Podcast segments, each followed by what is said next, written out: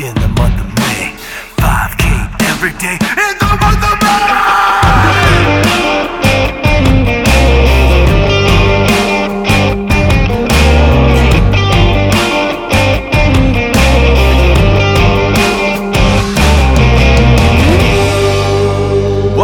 Welcome back to the 5K Every Day in the Month of May podcast. I'm Jeff Poland, and I'm so glad that you are with us for the journey. This is day three, and to be honest, this is the day when your body is probably starting to wonder what in the world you are trying to do to it. Is you crazy? Listen, if you are sore, tired, and wondering if it was a good idea to be a part of this challenge right now, I want to encourage you that you are not alone. Remember that anything that is worth doing takes work to do.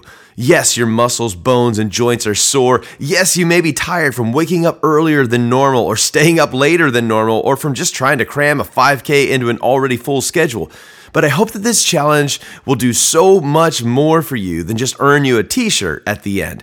I hope that this challenge gives you a jumpstart into a full life of feeling better, of being more active, and of appreciating the body that the good Lord has given you to take care of and to use as a means of accomplishing His will here on earth through you. I know for me, I don't want to just make it through and sort of survive life. I want to thrive. The good Lord has given me breath of life. He fills my lungs with air. He fills my legs with enough strength for the day. He has a plan and a purpose for my life, and I want to keep my body in good enough shape to be ready and willing to be used by Him at any moment to live out the plan and purpose that He has for my life.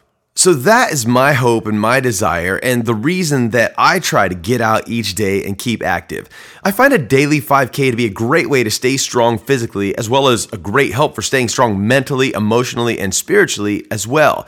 What are you hoping to get out of this challenge? What is driving you and keeping you motivated? Let me know by leaving a comment on the 5K May 2022 Day 3 blog post at www.jeffpolandmusic.com. I love to hear your stories, to hear your heart, and to pray for you as well.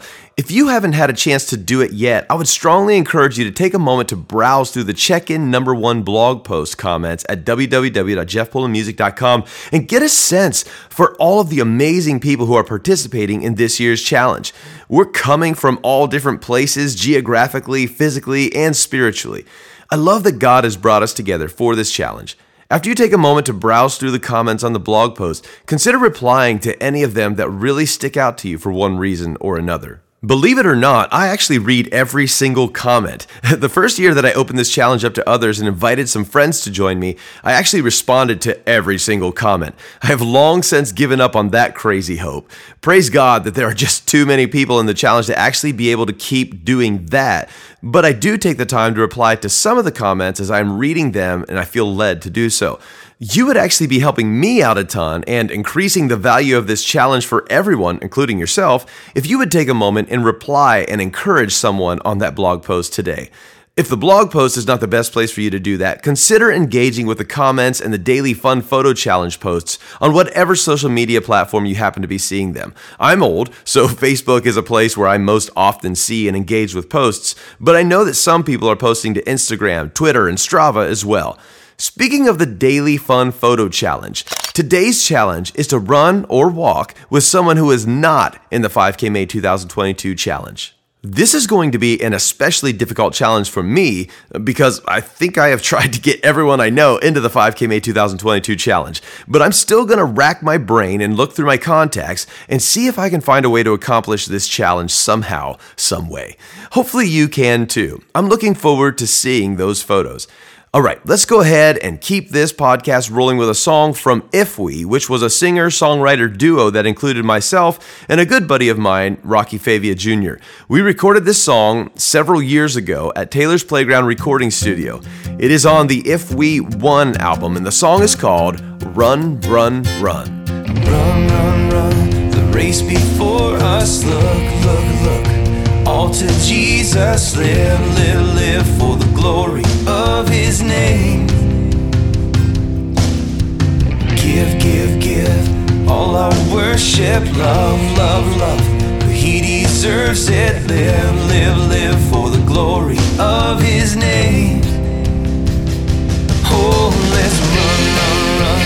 Race before us. Look, look, look. All to Jesus. Live, live, live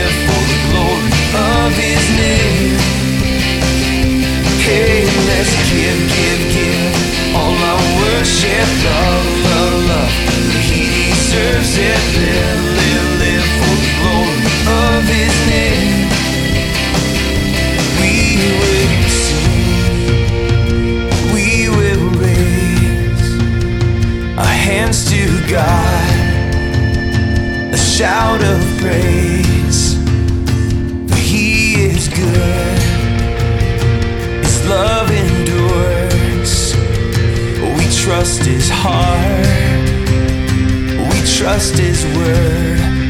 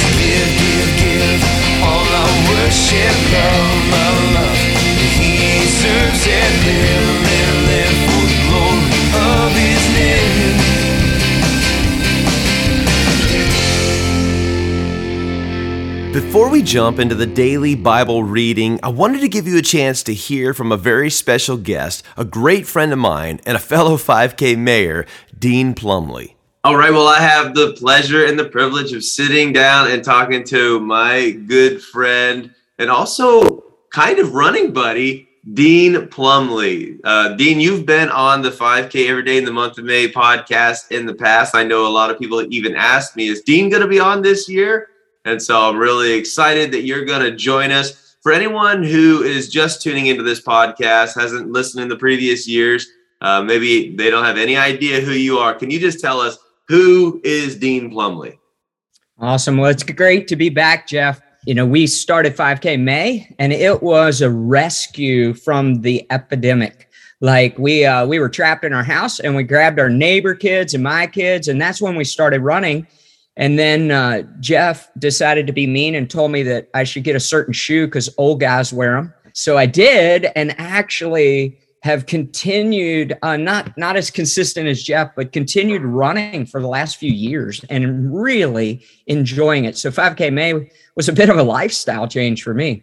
Dean, some people are going to want to know what were those magical shoes? Yeah, yeah. So the old guy shoes are Hoka's, and honestly, the first day I ran in them, all the things that were hurting stopped hurting. And so uh, my background, I grew up in West Virginia And about 25 uh, plus years ago, I took a test and it said that career wise, I should either be a ministry, work with athletes, or work with animals. And so I became a missionary to surfers. And so I did that for about 20 years and I worked in the action sports world with surfers, skaters, snowboarders, wakeboarders, that whole world. And then um, uh, there was a ministry that had had a huge impact on my life looking at Jesus. And in 2017, they invited me. Uh, they said, You've been a part of the family for years, come be part of the team. And so I went on staff with Sonlife Ministries, and now I train, coach, and mentor uh, youth pastors. And I live in St. Augustine, Florida, a beautiful place. And I just got through running this year. Previously, both of my sons ran with me. They're now both in high school just finished track season, so they're excited about 5K May. But this year, my 11 year old daughter is doing it for the first time, and we just finished day two, and she was a champ. She did great, and uh, we're running and walking. I keep telling her it's not a race; it's an effort challenge. We just have to finish, and so we we run and we walk, and she has done really great and wants to stick with it. And it's a lot of fun running with your kids. You know, now, unfortunately, today was busy. So we had to run around lunchtime in Florida, which is a whole nother challenge.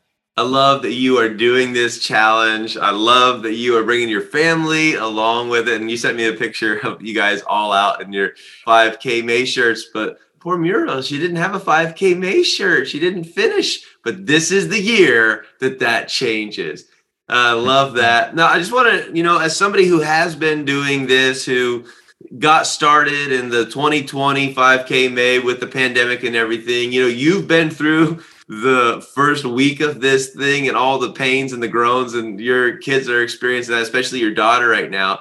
What kind of encouragement could you give to the runners and or walkers who are participating in the challenge this year? So when I first started running, I thought I had run years ago, but I'm not a runner. And uh, I thought, well, I just got to get my stamina up and stuff. I didn't realize that every tendon, every ligament, every toe, every piece of your ankle, knees, back, all has to adjust to this running thing. And so I really encourage you, you know, you're going to experience possibly some soreness, but here's a key for me and my kids is not to push so hard. Like you can walk it walk it. You know, walk the first three days and then the fourth day, run just a little bit of it and then start to tilt those tables. But the key is you've got to build up everything, not just your stamina. Um, it's not just your leg muscles, it's your shoulders, it's your back that hurts, you know, everything, your neck, everything's got to get used to it. So ease into it. Put your toe in the water and then just slip in. You don't have to come out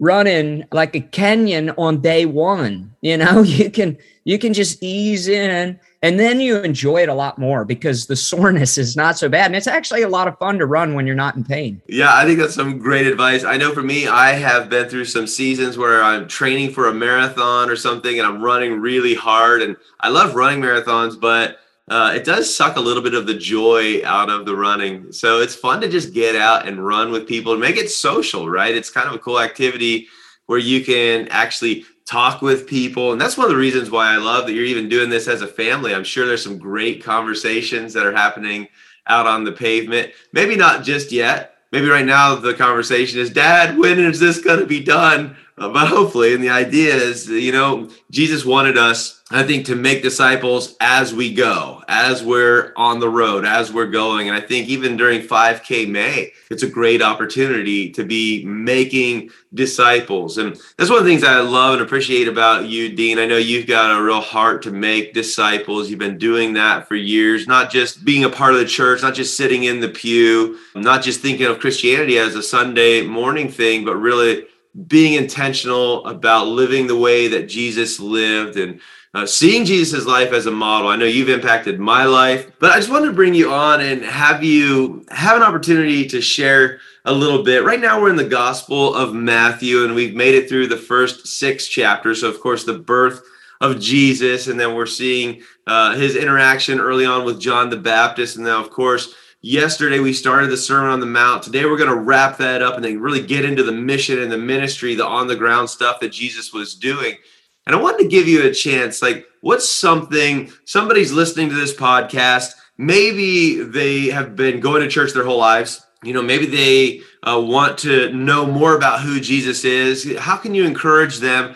Uh, there's people maybe listening to this podcast who are listening from a distance, right? Um, maybe they would be a little intimidated or afraid to go to church. I wish that wasn't true, but I know that those people are out there and they're potentially listening to this podcast. Like, how could you encourage them so that they could know who the real Jesus is? Because the real Jesus doesn't really care what you look like when you come to church, right? Doesn't really care what name brand is on your clothes. Doesn't really care if your hair is all in order. Doesn't really care honestly, if you're coming to church for the first or the five millionth time, he's just after your heart. So, what can you share with the listeners who are all across that spectrum? Yeah, thanks, Jeff. And I I do love making disciples. That's what Jesus did, and I really think making disciples is about opening the door for everybody to enjoy Jesus, not for a bunch of people to gather and watch me enjoy Jesus. Jesus is awesome. He's the most incredible man who's ever lived. And there's been a lot of amazing men, but Jesus tops them all.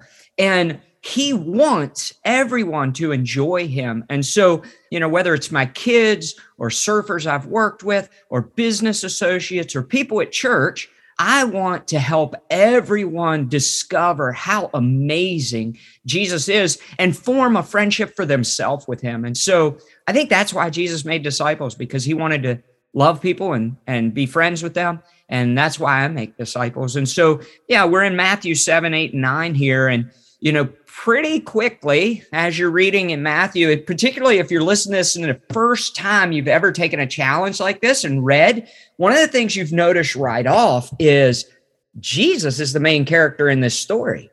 You may be shocked if you haven't read the New Testament before when you get to Mark and Luke and John. Jesus is still the main character in this story. But as you get into the rest of the Bible, you start to sometimes have this false impression that these are stories about other things. In fact, the Bible isn't a whole bunch of individual stories. It's actually God's way of telling one giant story that is all about Jesus. In fact, way before Jesus was ever born, a lot of the stories, all of the stories, were pointing to him and about him. And one in particular that I was thinking about, because it comes from a verse that sometimes even people who aren't in church uh, have heard you know there's an old song about it and things. And so maybe maybe you've heard it before but it's a it's a verse from psalm 118 and it says this is the day the lord has made. Let us rejoice and be glad in it. And we hear that verse a lot in christianity and sometimes outside of Christianity. And it's this idea like right now, I'm in St. Augustine, Florida. I woke up this morning. I looked out the window. I had to pinch myself that I get to live here. It was amazing. And people's response is like, what an incredible day. This is beautiful. Man, this is the day the Lord's made. We're going to rejoice over this day. But there's a question in there. What day is this verse talking about? It's not just talking about any day which it's interesting because we mainly apply this verse to really good days. When I have a crappy day, I generally am not like, hey, this is the day the Lord has made. Let's rejoice. But what day is this verse talking about? And we move backwards and it says that this day, whatever this day is, the verse just before that says that it's the Lord's doing. Whatever this day is, the Lord did it. And then it says it's marvelous in our eyes that whatever this day is, it's a special day. And we notice, we find this to be amazing. So, what day is this? Well, we back up a little further. And the day that this is describing is in verse 22 of Psalm 118. And it says, The stone that the builders rejected has become the cornerstone. And then it talks about this is marvelous and that the Lord did this. And now we've moved from Jesus to building. This is talking about building stuff and and that the general contractors looked at these two by fours or looked at this stone and said, this thing's useless. And yet God took that and made it the cornerstone of the whole building. It's like, well, wait a second. I thought we were talking about Jesus. I thought the Bible was about Jesus. Well, when we get to Tuesday, a couple days before Jesus' crucifixion, Jesus is going to say, he's going to quote this verse and he's going to say, I'm that stone. that this verse is about Jesus, that this day that's being celebrated is the day that all the religious experts looked at Jesus and said, You're a punk. You're, you could not be. You don't have the pedigree. You don't have the PhD. You didn't have the parents. You're not the guy. And they reject him. And God takes Jesus and makes him the cornerstone of his entire kingdom. Now, what we're going to find elsewhere is that that cornerstone is not just foundational, it's also the model for the whole kingdom. And so, Jesus on that Tuesday at the Temple Mount, celebrating Passover, is going to quote this verse and say, It's talking about me. It's talking about me. Later on Thursday night, interesting, Psalms are old hymns or songs of the Jewish nation.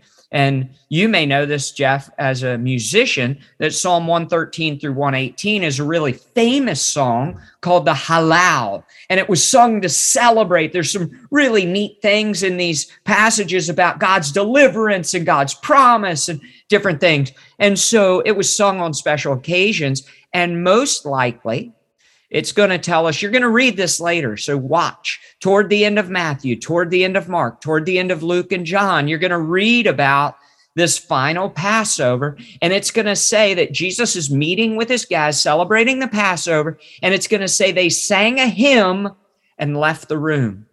And I don't want to be a spoiler of the story, but they left that room for Jesus to be betrayed and hung on a cross. But the psalm they sang was probably this. So Jesus, Thursday night, April 6, 30 AD, Jesus is going to sing at like one in the morning. He's going to be singing this song and he's going to be saying, The stone the builders rejected. A couple days earlier, this is Thursday night, Tuesday afternoon, he said, I'm that stone. So now he's singing and saying the stone the builders rejected has become the capstone, except for one little nuance. Jesus understood that what that meant, the way the Father was going to make him the cornerstone of the kingdom, was to hang him on a cross. And so Jesus knew, I'm leaving this room to be betrayed and murdered. And then he sang these words This is the day. This day, the day the the Father takes the rejected stone, makes it the cornerstone, and the way he does that is by killing me for the sins of all mankind. This is the day, Jesus saying, that the Lord has made. Let us rejoice and be glad in it. That Jesus chose to trust the Father with the crappiest day in all of history, the day he would be murdered unjustly. And yet his response is, Father, I'll trust you and I will even rejoice and celebrate your plan in my life. Now, it's interesting because this is just one example of how the whole Bible is about Jesus. The, the story of the Bible isn't actually a bunch of little stories. The story of the Bible has four main chapters creation, and it answers how did we get here? God made us, and He made us unique and special. Whether you sprint 5K May or roll it in a wheelchair, you have been made by God and are made in his image, and you are special to him. But when we look around our world, we go, well, something surely has gone wrong.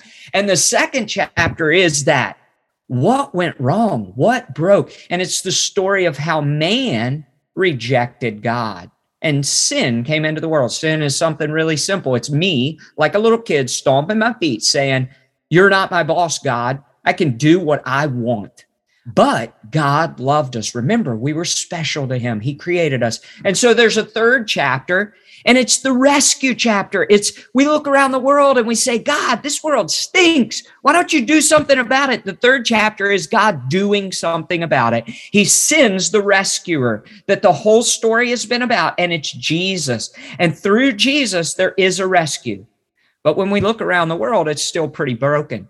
That's because there's one more chapter. And it's the chapter of reconciliation when God brings everything back. And as C.S. Lewis said, all things that are terrible will become untrue. That God is going to return us through the rescuer. He has made a way that now we can return to his original creation of beauty and perfection. So the story of the Bible is really simple. It's how we got here, what went wrong, is there a fix, and what's going to happen next. That's the story of the Bible, and it's all a story of Jesus. And we've got the great privilege right now to be reading about that in Matthew 7, 8, and 9 of how Jesus is the central figure of the book of Matthew, but he's actually the central figure of the entire Bible. The stories of David and Goliath, the stories of Moses, the prophecies of Isaiah. It's all about Jesus because Jesus really is that awesome. And so this week, as we're out running, you know, one of the things I told my daughter today is, sweetheart, we were running and she considered crying for a second because she's 11. And we said, I said, sweetie, let's walk. Let's walk. You don't have to run. Let's walk. And so she slowed down and I said, Hey, listen, yesterday was hard, but you didn't quit, did you? And you need to know that about yourself. You didn't quit. And you know what? Jesus' life was hard. In fact, the particular day from Psalm 118 was the hardest day in all of history. You know, a lot of times we ask, why do bad things happen to good people? That's only ever occurred once. And this is the day. The one person who was a really good person, bad things happened to him, but he didn't quit. And he did that on purpose because he's the rescuer. And he came to rescue me because I needed a rescue so bad. And he came to rescue you too. You're not as bad as me, but you still need a rescue. And so I love to read about Jesus and I love to challenge myself in ways that I want to quit, but I'm not gonna. I'm gonna push through. And so I encourage you, stick with 5K, May. You don't have to run it, walk it, crawl it. Just keep pushing forward. Don't quit. You will be glad you didn't.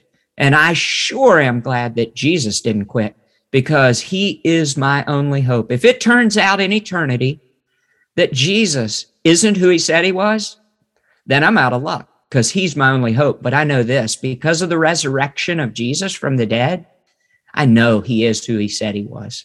Wow, what a good word from Dean Plumley. I hope that you enjoyed this little conversation and encouragement.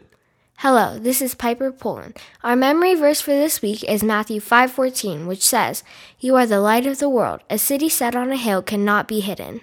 As we continue to walk through the Gospel of Matthew together, let's remember that God is calling us to shine His light. Chapter 7 Do not judge others, and you will not be judged.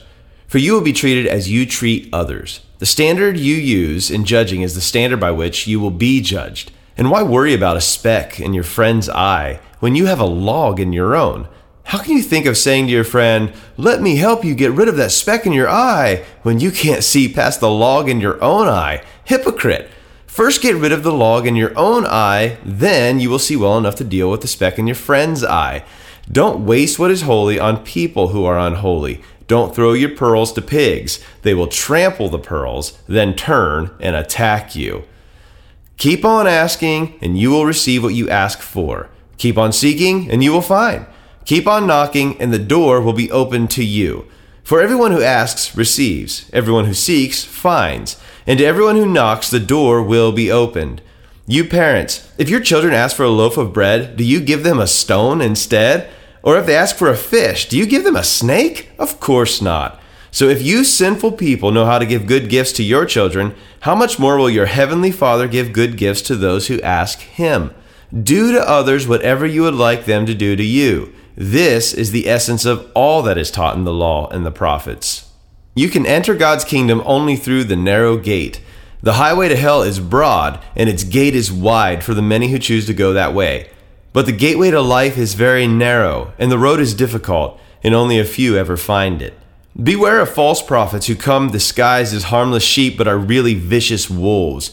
You can identify them by their fruit, that is, by the way that they act. Can you pick grapes from thorn bushes or figs from thistles? A good tree produces good fruit, and a bad tree produces bad fruit.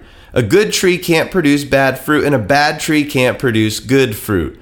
So every tree that does not produce good fruit is chopped down and is thrown into the fire. Yes, just as you can identify a tree by its fruit, you can identify people by their actions. Not everyone who calls out to me, Lord, Lord, will enter the kingdom of heaven. Only those who actually do the will of my Father in heaven will enter. On judgment day, many will say to me, Lord, Lord, we prophesied in your name, and cast out demons in your name, and performed many miracles in your name. But I will reply, I never knew you. Get away from me, you who break God's laws. Anyone who listens to my teaching and follows it is wise, like a person who builds a house on a solid rock. Though the rain comes in torrents and the floodwaters rise and the winds beat against the house, it won't collapse because it is built on bedrock. But anyone who hears my teaching and doesn't obey it is foolish, like a person who builds a house on sand. When the rains and floods come and the winds beat against that house, it will collapse with a mighty crash. When Jesus had finished saying these things, the crowds were amazed at his teaching, for he taught with real authority quite unlike their teachers of religious law. Did you know that the Bible is the best selling book of all time? More than 5 billion copies of the Bible have been sold and distributed throughout the world. For a bit of context, the best selling non religious book of all time is Don Quixote, which has sold 500 million copies. I think that's incredible. But for all of the copies that have been sold and distributed throughout the world, it is amazing how biblically illiterate we are as a generation. And this is not good. 25 years ago, in the previous generation, if you would have asked any random person on the street to recite a verse that they know is in the Bible, they would have been most likely to recite John 3:16, which says, "For God so loved the world that he gave his only son, that whosoever believes in him shall not perish, but have everlasting life." Now, today, if you would ask any random person on the street to recite a verse that they know is in the Bible, they would most likely recite Matthew 7 1, even though they would have no idea what book, chapter, or verse they are actually quoting. So, what is Matthew 7 1, you may be asking yourself? Well, it's this Judge not, lest you be judged. Isn't that interesting? We really are living in a post Christian world. Of course, I also think we are living in a pre revival world, but we have to be honest about our current circumstances. Even though the Bible is the best selling book of all time, it rarely is the most read and most applied book in our day to day lives. As followers of Jesus, we should make it a point to read, understand, and apply the Bible to our everyday lives. It is God's Word, it comes directly from the heart and mind of God. 2 Timothy 3 16 through 17 tells us that all scripture is breathed out by God and profitable for teaching, for reproof, for correction, and for training in righteousness, that the man of God may be complete, equipped for every good work. So it's important that we read the Bible often. I would say daily. But I'm really not talking about a checklist here. I mean, even during this month, we are challenging ourselves to read three chapters per day, but there's nothing keeping you from reading four or five or 10. I once heard a story about how Billy Graham would always have a Bible open on his desk. It was never closed, it was always open. The idea behind leaving it open was that so he could always and at any moment sit down and pick up where he had left off. Billy didn't see Bible reading as a daily task. He saw it as an every moment opportunity to learn and grow and become more like Jesus. So, Bible reading is good, but understanding and application is even better. Now, of course, we cannot truly understand the Bible without the work of the Holy Spirit in our lives. He is the one who gives us understanding of the text. So each time I read the Bible, I like to take a moment to pray and to ask God, the Holy Spirit, to give me wisdom, insight, and understanding of the text. But we don't just want wisdom, insight, and understanding either. If all we get from reading the Bible is wisdom, insight, and understanding, then we will become puffed up, and that's not good. We want to read the Bible throughout our days, asking the Holy Spirit to give us wisdom, insight, and understanding for the purpose of putting what we are learning into practice through personal application. That is the goal. Yes, we want to know God's Word. We want to hide it in our hearts, but we also want to apply God's Word. We want to be His hands and feet here on earth. Remember that we are the light of the world. You don't light a lamp and put a basket over it. You put it on a stand to light up the whole house. We are meant to read, understand, and apply the Word of God in our daily lives so that others may see our good works and praise and give glory to God because of them. And that brings us back to the actual text here in Matthew 7. Yes, Jesus said very clearly that we should not judge unless we ourselves are also willing to be judged. But does that actually mean don't judge? No, it doesn't. It means don't judge unless you also are willing to be judged. It means don't have one standard for yourself and another standard for others. We are often super gracious towards ourselves and super critical towards others. Jesus is saying, don't do that. He asks, Why do you see the speck that is in your brother's eye, but do not notice the log that is in your own eye? Or how can you say to your brother, Let me take the speck out of your eye, when there is the log in your own eye? The first application here is to examine yourself. When you see something going on with someone else, don't immediately assume that you are not guilty of doing the same thing, and maybe even worse. As a parent, I am super guilty of doing this, by the way. I'm not proud, but I'm willing to admit that on several occasions I have been guilty of seeing my kids yelling at one another only to respond out of frustration by yelling, Stop yelling! Do you see the foolishness in that? I do, of course, after the fact. Now, in that moment, is Jesus telling me not to judge them, to somehow just not notice that they are yelling at one another? No, of course not. He wants me to notice. He wants me to make a judgment in that situation, but he wants me to examine myself first so that I can judge in a right and a helpful way. In the same way, if you see a speck that is in your brother's eye, Jesus would want you to notice, to make a judgment that this person could use your help by removing that speck. But first, examine yourself. This is how Jesus finishes this portion of his teaching. First, take the log out of your own eye, and then you will see clearly to take the speck out of your brother's eye. That's Matthew 7, verse 5. At the end of his famous Sermon on the Mount, Jesus tells a story about two builders. One builder built a house upon a solid rock, and the other builder built a house upon the shifting sand. In this story, both builders experienced difficulty. Wind and rain came and crashed against both houses. The house that was built on the rock stood firm. The house that was built upon the sand came crashing down. It is a simple story, but it presents an incredibly important truth. Jesus starts the story by saying this Everyone who hears these words of mine and does them will be like the man who built his house on the rock. And likewise, every man who hears these words of mine and does not do them will be like the man who built his house upon the sand. The truth is that difficult times will come for all of us. The strong wind and heavy rain of life will come crashing against each and every one of us. It is a guarantee. But if you are the kind of person who hears the words of Jesus, which we are currently doing right now, by the way, and works to understand them through the power of the Holy Spirit, and works to actually put these words into practice in your daily life, then the storms of life will crash against you, but they'll never take you out. However, if you are the kind of person who hears the words of Jesus, which again we are doing right now, but you don't work to understand them, or you work to understand them, but you don't actually apply them in your daily life, then the storms of life will crash against you as well, and you won't make it. You will be devastated. And I don't want that for you. Jesus doesn't want that for you. I don't want that for myself either. By the grace of God, I want to be a man who not only hears the words of Jesus and not only works to understand the words of Jesus, but someone who actually lives out the words of Jesus. Chapter 8 Large crowds followed Jesus, and he came down the mountainside. Suddenly, a man with leprosy approached him and knelt before him. Lord, the man said, if you are willing, you can heal me and make me clean. Jesus reached out and touched him. I am willing, he said. Be healed and instantly the leprosy disappeared. Then Jesus said to him, Don't tell anyone about this. Instead, go to the priest and let him examine you. Take along the offering required in the law of Moses for those who have been healed of leprosy. This will be a public testimony that you have been cleansed. When Jesus returned to Capernaum, a Roman officer came and pleaded with him, Lord, my young servant lies in bed, paralyzed and in terrible pain. And Jesus said, I will come and heal him. But the officer said, Lord, I am not worthy to have you come into my home. Just say the word from where you are, and my servant will be healed.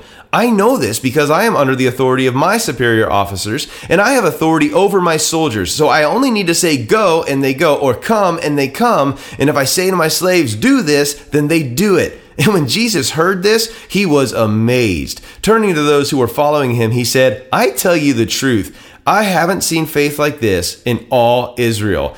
And I tell you this many Gentiles will come from all over the world, from east and west, and sit down with Abraham, Isaac, and Jacob at the feast in the kingdom of heaven. But many Israelites, those for whom the kingdom was prepared, will be thrown into outer darkness, where there will be weeping and gnashing of teeth. Then Jesus said to the Roman officer, Go back home. Because you believed, it has happened and the young servant was healed that same hour. When Jesus arrived at Peter's house, Peter's mother in law was sick in bed with a high fever. But when Jesus touched her hand, the fever left her. Then she got up and prepared a meal for him. That evening, many demon possessed people were brought to Jesus. He cast out the evil spirits with a simple command, and he healed all the sick. This fulfilled the word of the Lord through the prophet Isaiah, who said, He took our sicknesses and removed our diseases. When Jesus saw the crowd around him, he instructed his disciples to cross to the other side of the lake. Then one of the teachers of religious law said to him, Teacher, I will follow you wherever you go. But Jesus replied, Foxes have dens to live in, and birds have nests, but the Son of Man has no place even to lay his head. Another of his disciples said, Lord, let me first return home and bury my father. But Jesus told him, Follow me now. Let the spiritually dead bury their own dead. Then Jesus got into the boat and started across the lake with his disciples.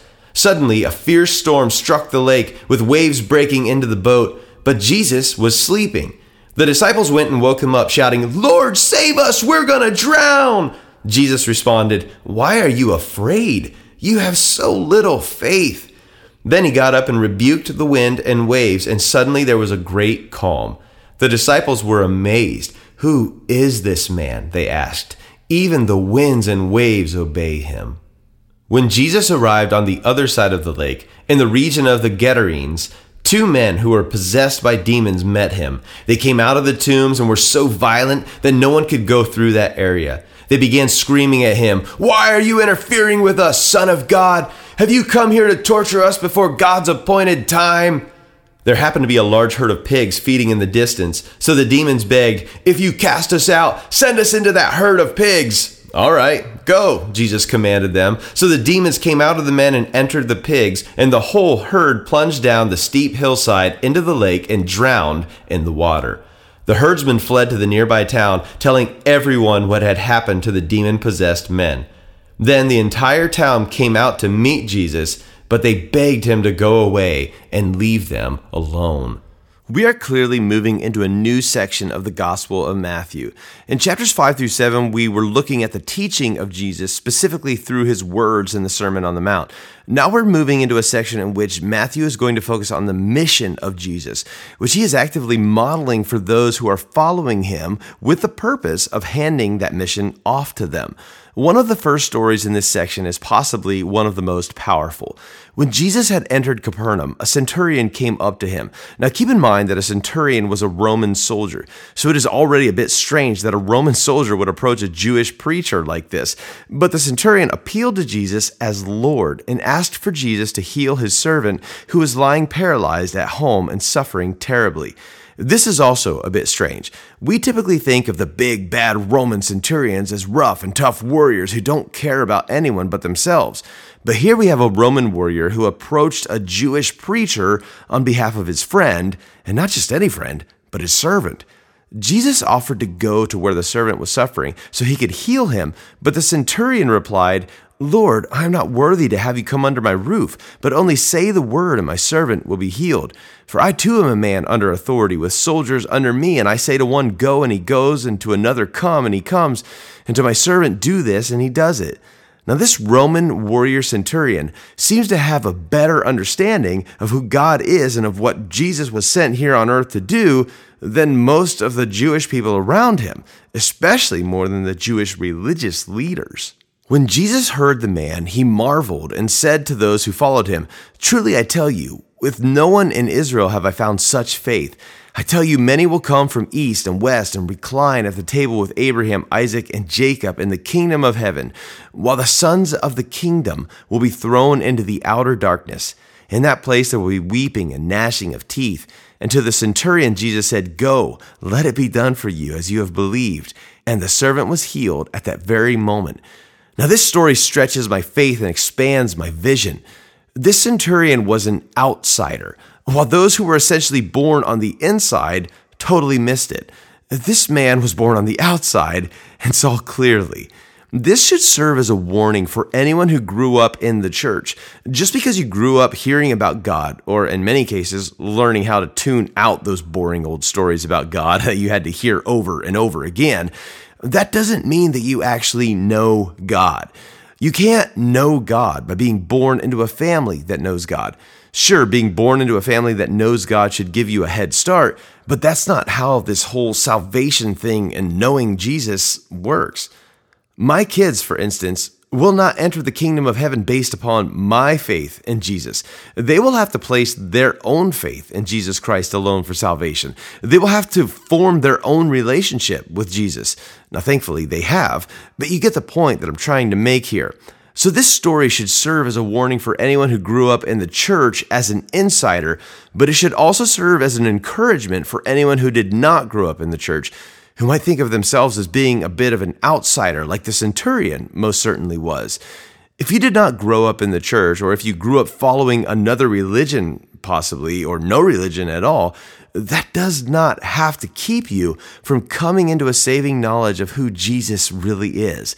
Ecclesiastes 3:17 says that God has put eternity into the hearts of men like this centurion, deep inside, you know the truth. You know that God is real. You know that Jesus is God's only Son and that He alone can save you and bring you into a right relationship with God the Father. Deep down, you know that because God embedded that knowledge deep into your heart. Jesus came to restore our broken relationship with God. Even if you were born an outsider, you can put your faith in Jesus Christ alone for salvation and be welcomed inside the kingdom of heaven. And that is some good news right there. But the other thing that challenges me so much in this story is how the centurion cared so much for his servant. I want you to take a moment and consider your prayer life. Are you asking God for big things? Are you asking Him for selfish things? Or are you pleading with Him on behalf of someone else? Now, I'm not saying that God doesn't want to answer our prayers for ourselves or our circumstances. He does. Please, by all means, make your requests be made known to God.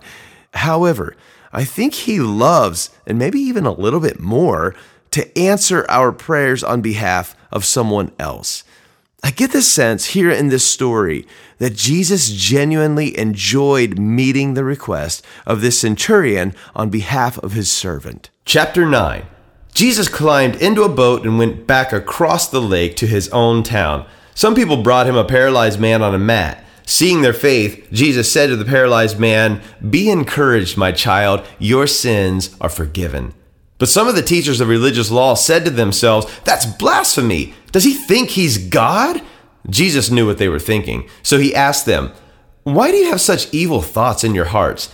Is it easier to say your sins are forgiven or stand up and walk? So I will prove to you that the Son of Man has authority on earth to forgive sins.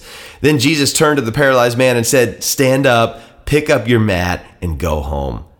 And the man jumped up and went home. Fear swept through the crowd as they saw this happen, and they praised God for giving humans such authority. As Jesus was walking along, he saw a man named Matthew sitting at his tax collector's booth. Follow me and be my disciple, Jesus said to him. So Matthew got up and followed him. Later, Matthew invited Jesus and his disciples to his home as dinner guests, along with many tax collectors and other disreputable sinners. But when the Pharisees saw this, they asked his disciples, Why does your teacher eat with such scum? When Jesus heard this, he said, Healthy people don't need a doctor, sick people do. Then he added, Now go and learn the meaning of this scripture. I want you to show mercy, not offer sacrifices. For I have come to call not those who think they are righteous, but those who know they are sinners. One day the disciples of John the Baptist came to Jesus and asked him, Why don't your disciples fast, like we do, and like the Pharisees do? Jesus replied, Do wedding guests mourn while celebrating with the groom? Of course not. But someday the groom will be taken away from them, and they will fast then. Besides, who would patch old clothing with new cloth? For the new patch would shrink and rip away from the old cloth, leaving an even bigger tear than before. And no one puts new wine into old wineskins. For the old skins would burst from the pressure, spilling the wine and ruining the skins. New wine is stored in new wineskins so that both are preserved. As Jesus was saying this, the leader of a synagogue came and knelt before him. My daughter has just died, he said, but you can bring her back to life again if you just come and lay your hand on her. So Jesus and his disciples got up and went with him. Just then, a woman who had suffered for 12 years with constant bleeding came up behind him. She touched the fringe of his robe, for she thought, If I can just touch his robe, I will be healed. Jesus turned around, and when he saw her, he said, Daughter, be encouraged. Your faith has made you well. And the woman was healed at that moment. When Jesus arrived at the official's home, he saw the noisy crowd and he heard the funeral music. Get out, he told them. The girl isn't dead, she's only asleep. But the crowd laughed at him. After the crowd was put outside, however, Jesus went in and took the girl by the hand, and she stood up. The report of this miracle swept through the entire countryside. After Jesus left the girl's home, two blind men followed along behind him, shouting, Son of David, have mercy on us! They went right into the house where he was staying, and Jesus asked them, Do you believe I can make you see? Yes, Lord, they told him, We do. Then he touched their eyes and said, Because of your faith, it will happen. Then their eyes were opened and they could see. Jesus sternly warned them, Don't tell anyone about this. But instead, they went out and spread his fame all over the region. When they left, a demon possessed man who couldn't speak was brought to Jesus. So Jesus cast out the demon, and the man began to speak. The crowds were amazed. Nothing like this has ever happened in Israel, they exclaimed. But the Pharisees said, He can cast out demons because he is empowered by the prince of demons. Jesus traveled through all the towns and villages of that area, teaching in the synagogues and announcing the good news about the kingdom, and he healed every kind of disease and illness. When he saw the crowds, he had compassion on them because they were confused and helpless, like sheep without a shepherd. So he said to his disciples, The harvest is great, but the workers are few. So pray to the Lord who is in charge of the harvest. Ask him to send more workers into his fields. Now, two things really stand out to me from this chapter. Well, I mean, admittedly, there are way more than two things, but no one wants this podcast to be several hours long, and it's already longer than normal. So I'll just touch on two things. First, after eight whole chapters chock full of content, we finally get to meet the writer of the Gospel of Matthew. And how it gets placed is pretty hilarious to me. Here it is in all of its fullness, tucked between verse 8 and verse 10. As Jesus passed on from there, he saw a man called Matthew sitting at the tax booth, and he said to him, Follow me. And he rose and followed him. That's Matthew 9, verse 9. And that's it. That's all we get. Does anyone else get the sense that Matthew's gospel is just plain not about Matthew? Matthew did not waste precious time and energy talking about himself. He wanted to talk about Jesus. I think the only reason that he even bothered to tuck this verse in there was because in verses 10 through 13, he is telling a story about the time that he invited Jesus to dine at his house. Here's how Luke retells the story himself. It says, Jesus went out and saw a tax collector named Levi sitting at the tax booth. And he said to him, Follow me. And leaving everything, he rose and followed him. And Levi made him a great feast in his house. And there was a large company of tax collectors and others reclining at the table with them. And the Pharisees and their scribes grumbled at his disciples and said, Why do you eat and drink with tax collectors and sinners? And Jesus answered them, Those who are well have no need of a physician, but those who are sick. I have not come to call the righteous, but sinners to repentance. That's Luke 5, verses 27 through 32, and we'll get to that soon enough. But notice that Luke calls Matthew by the name of Levi. Mark does as well. But Matthew and Levi are the same person. Most likely, Levi was Matthew's name given to him at birth. Matthew, then, which means gift of Yahweh or gift of God, was likely the name given to him by Jesus. It was not uncommon for God to give people a different name at a pivotal point in their life. Abram became Abraham, Jacob was given the name Israel, Simon was given the name Peter, Saul became Paul, and it is likely that Levi was given the name Matthew. Again, what is interesting about this is that Matthew refers to himself by the name that was likely given to him by Jesus. That is how he saw himself.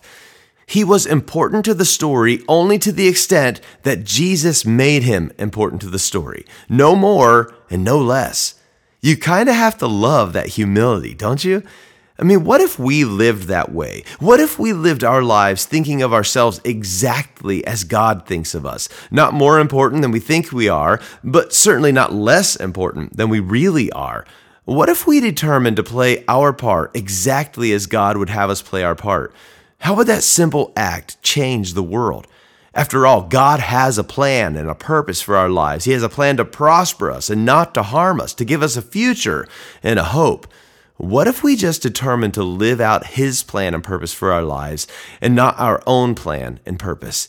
And that question brings me to the second thing that sticks out to me from Matthew 9. Jesus went throughout all the cities and villages, teaching in their synagogues and proclaiming the gospel of the kingdom and healing every disease and every affliction. And then when he saw the crowds, he had compassion for them because they were harassed and helpless like sheep without a shepherd. Do we notice the crowds? Do we have compassion for them like Jesus did? Do we get frustrated and irritated with them because they are acting so foolishly? Or do we have compassion for them, realizing that they are harassed and helpless like sheep without a shepherd? Jesus noticed them, and he said to his disciples, those who were following him, and I think to us, the harvest is plentiful, but the laborers are few. Therefore, pray earnestly to the Lord of the harvest to send out laborers into his harvest field. Jesus is calling us to notice. He's calling us to care. He's calling us to join him in praying to the Lord of the harvest to send out workers into his harvest field. People who will be the hands and the feet of Jesus and point others to his goodness and grace. He is the shepherd that they are so desperately needing. Would you join Jesus in praying for the harvest of souls? That those who don't know him would come into a saving relationship with him. And would you join me in being willing to go, to be a worker in the harvest field? As we leave with that thought today, I want to send you out with a song from Poland Band from the Seasons CD, and the song is called No Matter the Cost. What can we do to make a difference in this world? Can we really touch a life? Can we show them Jesus Christ? What can we give?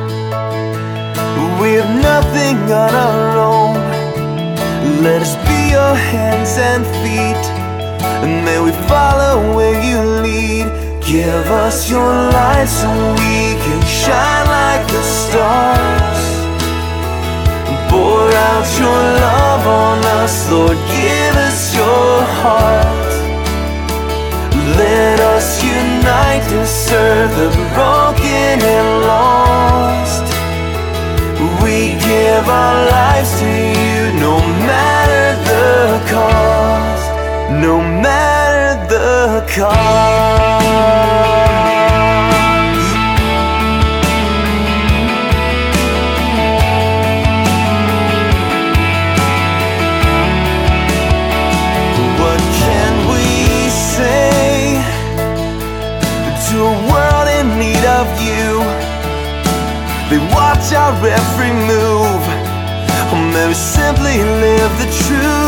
What can we pray to see your kingdom come? The harvest fields are ripe. Oh God, we need your light. Give us your light so we can shine like the stars. Pour out your love on us,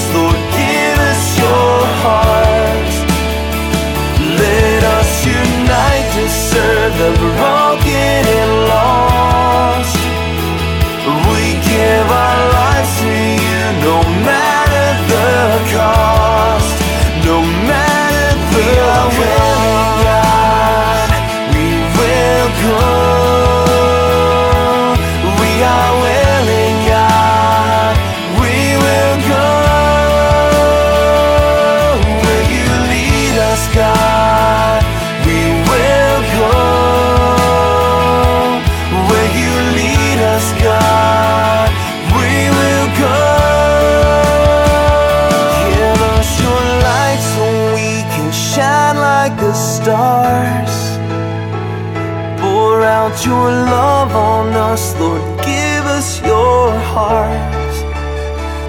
Let us unite to serve the broken and lost. We give our lives to you no matter the cost.